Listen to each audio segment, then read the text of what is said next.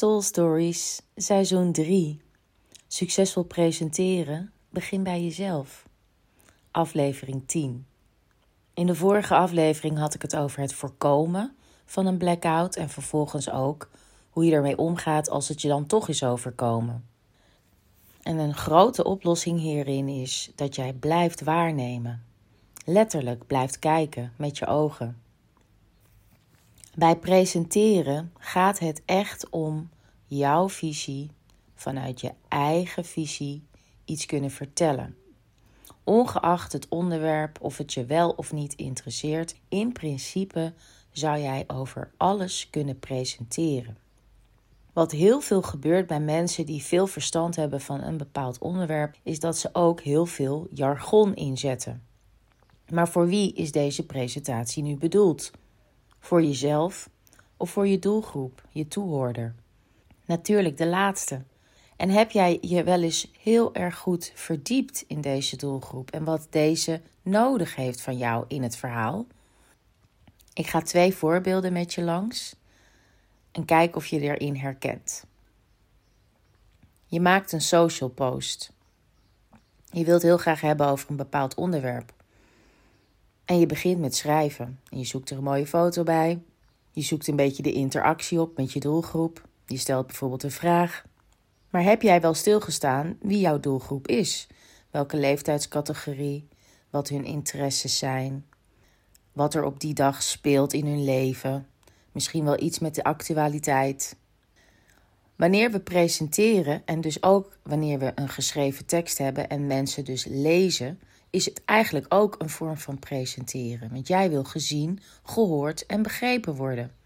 De reden dat we deze social post maken is omdat we de interactie met onze doelgroep willen opzoeken. Er zijn dan ook drie vragen die je jezelf vooraf aan een presentatie stelt. één.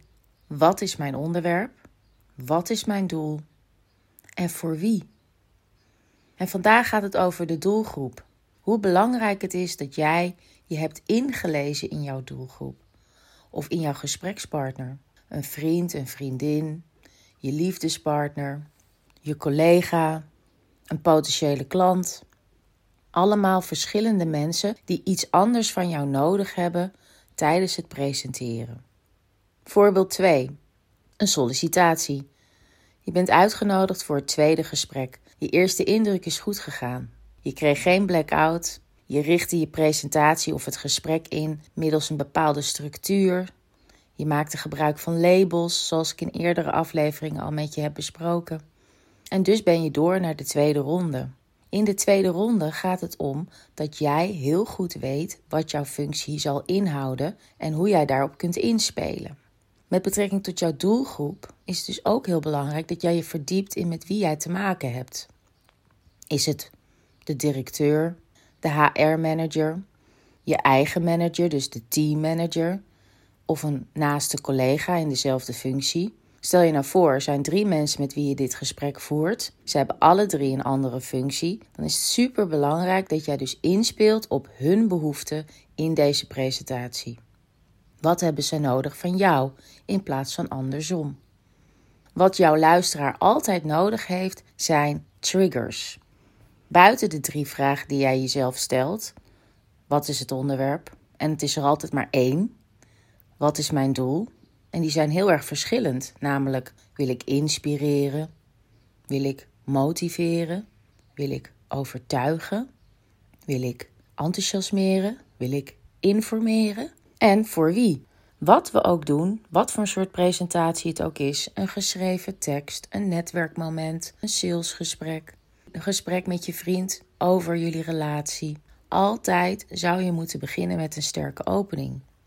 En een sterke opening zorgt er namelijk voor dat jouw luisteraar op het puntje van zijn of haar stoel gaat zitten en bereid is naar je te gaan luisteren. Want dat is natuurlijk het eerste wat we willen bereiken. Dan gaan we verder. En dan is de belangrijke trigger die heel veel mensen vergeten, de what's in it for me. Wat heb ik eraan dat jij mij dit vertelt? Gaat het over mij? Is het belangrijk voor mij om te weten? Moet ik dit weten? Wil ik er iets mee gaan doen? Dat zijn eigenlijk allemaal vragen die jouw luisteraar heeft of jouw lezer heeft, die jij aan het begin, in het eerste moment, in de eerste dertig seconden, beantwoord moet hebben. Dat klinkt een beetje zo.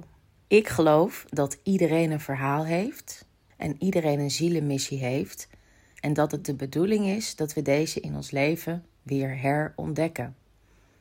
Dat was mijn sterke opening. En nu ga ik beginnen met mijn statement. Ten eerste onze intuïtie. Vertel, vertel, vertel. Ten tweede onze talenten. Vertel, vertel, vertel. En ten derde onze missie. Vertel, vertel, vertel.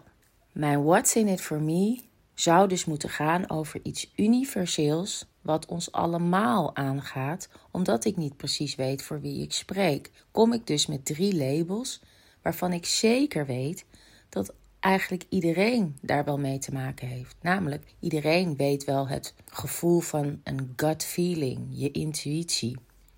Of je nou wel of niet precies weet wat het inhoudt. Iedereen heeft talenten of wil zijn talenten ontdekken. En iedereen voelt dat er misschien iets groters is wat ze willen bereiken. Of het nou is dat ze een droomvakantie tot stand willen brengen of de wereld willen verbeteren. Maar eigenlijk hebben heel veel mensen een missie. En dus weet ik zeker dat als ik mijn tekst overbreng of mijn verhaal overbreng, dat mijn luisteraar of lezer geboeid blijft. What's in it for me hoef je dus niet letterlijk te beantwoorden, wat heel veel van mijn klanten altijd denken. What's in it for me gaat over het universele gevoel of het universele thema wat jij verbindt aan alles wat jij de wereld in brengt. Wat zijn eigenlijk allemaal universele thema's? Een universeel thema zoals bijvoorbeeld groei en ontwikkeling of gelukkig willen zijn, je gezondheid, onze wereld waar we in leven, liefde en op dit moment natuurlijk corona. Een actualiteit. Succesvol presenteren, begin bij jezelf. Dat is echt mijn statement van deze serie in seizoen drie van de podcast Soul Stories. Ik maak zeven afleveringen specifiek gericht op het stuk presentatie. Mijn werk richt zich namelijk op de drie belangrijke pilaren tot succes: identiteit, presentatie en dan profilering. En ik werk ook vooral in die volgorde.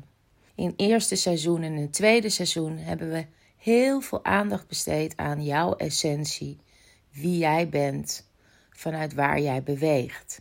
En in het eerste deel van dit seizoen drie was identiteit een belangrijke pilaar, een fundering vanuit waar jij gaat presenteren. Nu geef ik jou allemaal vaardigheden, theorie en tips rondom spreken in het openbaar in de breedste zin. Spreken in het openbaar is ook het schrijven van een tekst. Alleen dan op papier. Spreken in het openbaar is een sollicitatie, een salesgesprek, een netwerkmoment, een presentatie voor een grote groep met mensen. En ook dat gesprek met je vriend, vriendin, collega, onofficieel. Omdat juist dan mensen het meer dan anders nodig hebben dat jij ze triggert op een manier dat ze bereid zijn te gaan luisteren. En dan vervolgens ook blijven luisteren, zodat ze iets willen gaan doen met jouw informatie. Ik heb een uitdaging voor je. Ga deze week eens letten op de structuur van de drie vragen die jij altijd weet te beantwoorden. Namelijk, wat is het onderwerp? Wat is het doel? En met wie heb ik nu te maken? Ga eens kijken of je in gesprekken erachter kunt komen wat jouw gesprekspartner als onderwerp heeft. Want het is er altijd maar één, maar vaak halen we er meer bij. En wat het doel is van deze persoon om met jou dat gesprek aan te gaan. Wat wil deze persoon met jou bereiken? En ga dan ook eens kijken met wie jij te maken hebt. En wat deze nodig heeft in een gesprek. Ik wil je uitdagen om de hele week hier bewuster mee om te gaan. Succesvol presenteren? Begin bij jezelf.